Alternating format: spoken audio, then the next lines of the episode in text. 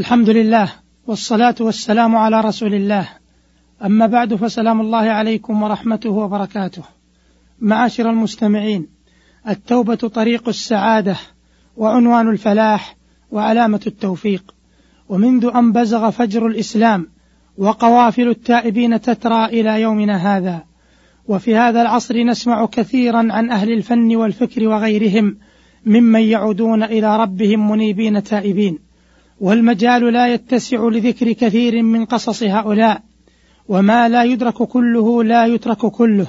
فإليك نموذجين من التائبين أولهما الزعيم الشيوعي تروتسكي وهو من أبرز الشخصيات في الحزب الشيوعي ومن كبار منظر الشيوعية ويعد الرجل الثاني بعد لينين وقد تولى الشؤون الخارجية بعد الثورة وأسندت إليه شؤون الحرب وكان يهوديا واسمه الحقيقي بروستالين ومع أن هذا الرجل له شهرته الواسعة ومع كثرة ما كتب عنه إلا أنه ومع بالغ الأسف قل أن يذكر خبر اعتناقه للإسلام. جاء في مجلة الهداية الإسلامية الجزء السابع من المجلد الأول ما نصه. تروتسكي يعتنق الإسلام في بيئة تجهل على الإسلام. وتحت هذا العنوان كتبت نقلت الصحف خبر اعتناق تروتسكي الزعيم البلشفي للإسلام وهو منفي في تركيا. وجاء في حديث إسلامه أنه على إثر شفائه من مرضه في, في الأستانة. دعا مفتي الأستانة فأجاب دعوته وشهد اجتماعهما مندوب جريدة وقت التركية. فقال تروتسكي كنت يهوديا غير أن مبادئي لم ترق لبعض الحاخامين. فحرموني من ديانتي ولكني لم أعر حرماني هذا اهتماما كثيرا لأن مبادئ الدين الإسرائيلي لم تكن لتروقني فلم أحتج ولم أعارض. وأما الآن وأنا أتقدم في السن فإني أشعر كغيري من الناس بأني في بأني في حاجة إلى إيمان ودين سماوي. ففكرت في وقت ما أن أصبح مسيحيا غير أني عدلت عن ذلك لكراهية اعتناق دين القياصرة المستبدين وراسبوتين الراهب الشرير. فلم يبق أمامي غير الدين الإسلامي الذي دققت في البحث في شرائعه فوجدت فيه مزايا حسنة منها أنه يحض على المناقشة والمباحثة في أصوله. ولذا سأعتنق الإسلام وسيتناول فضيلة المفتي العشاء معي ثم يبدأ بتلقيني الشرائع الإسلامية.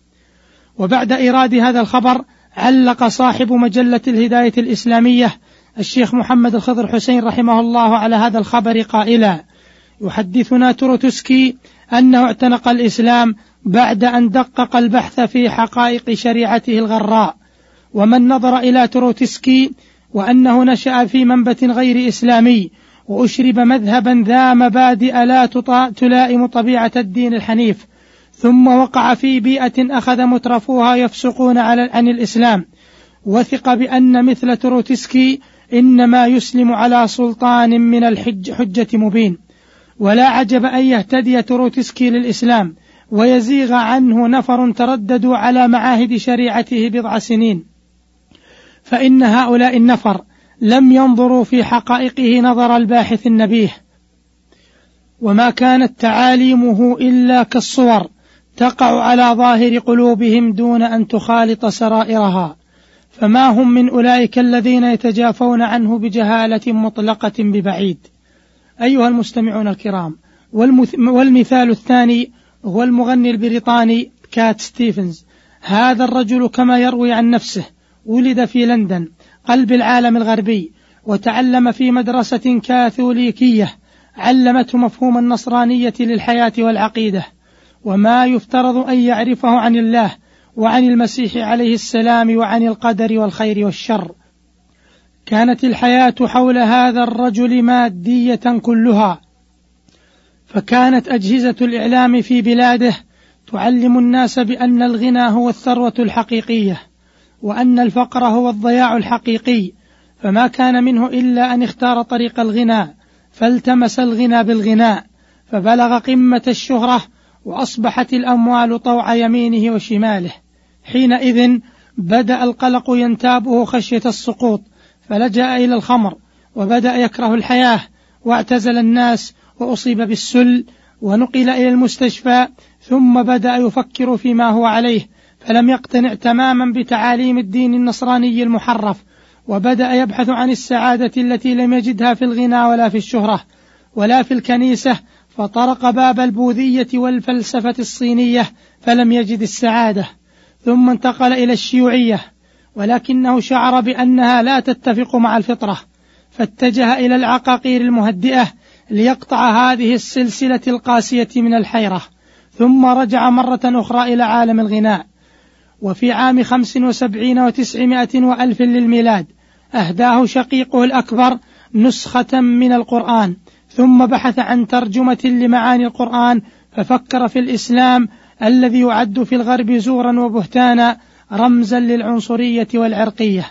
يقول كات ستيفنز ومن أول وهلة شعرت أن القرآن يبدأ ببسم الله وليس باسم غير الله وعبارة بسم الله الرحمن الرحيم كانت مؤثرة في نفسي ثم تستمر الفاتحة فاتحة الكتاب الحمد لله رب العالمين.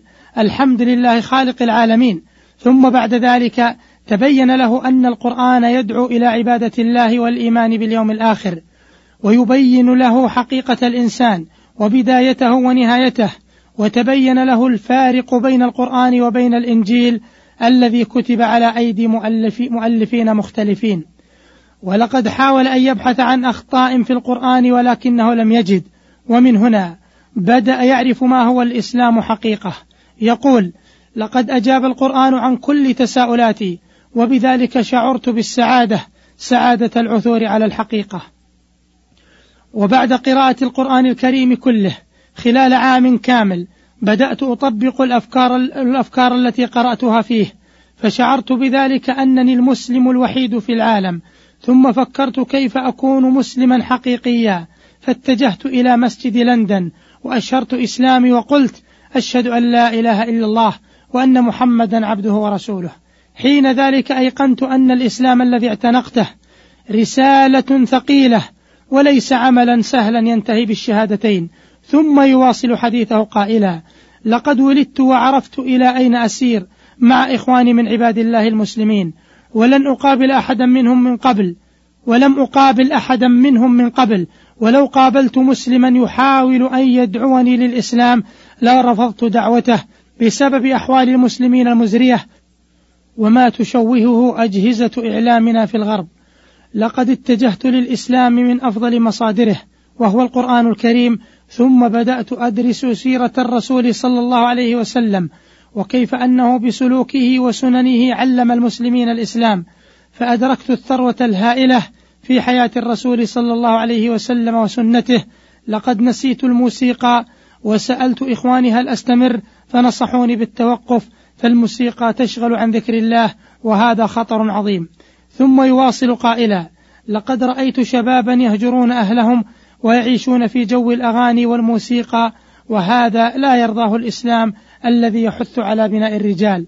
وأما الملايين التي كسبتها في عملي السابق وهو الغناء فوهبتها كلها فوهبتها كلها للدعوة الإسلامية.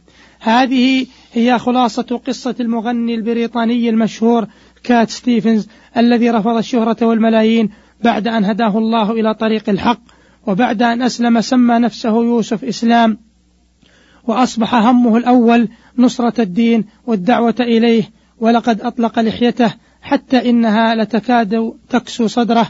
ولقد سمعته يتلو آيات مباركات من سورة البقرة من آخر الجزء الأول وبداية الجزء الثاني بصوت عذب شجي.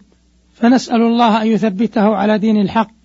أيها المستمعون الكرام في ختام هذه الحلقات من برنامج رمضان شهر التوبة أستودعكم الله الذي لا تضيع ودائعه وأسأله عز وجل أن يجعلنا ممن يستمعون القول فيتبعون أحسنه وأن يتقبل من المسلمين صيامهم وقيامهم.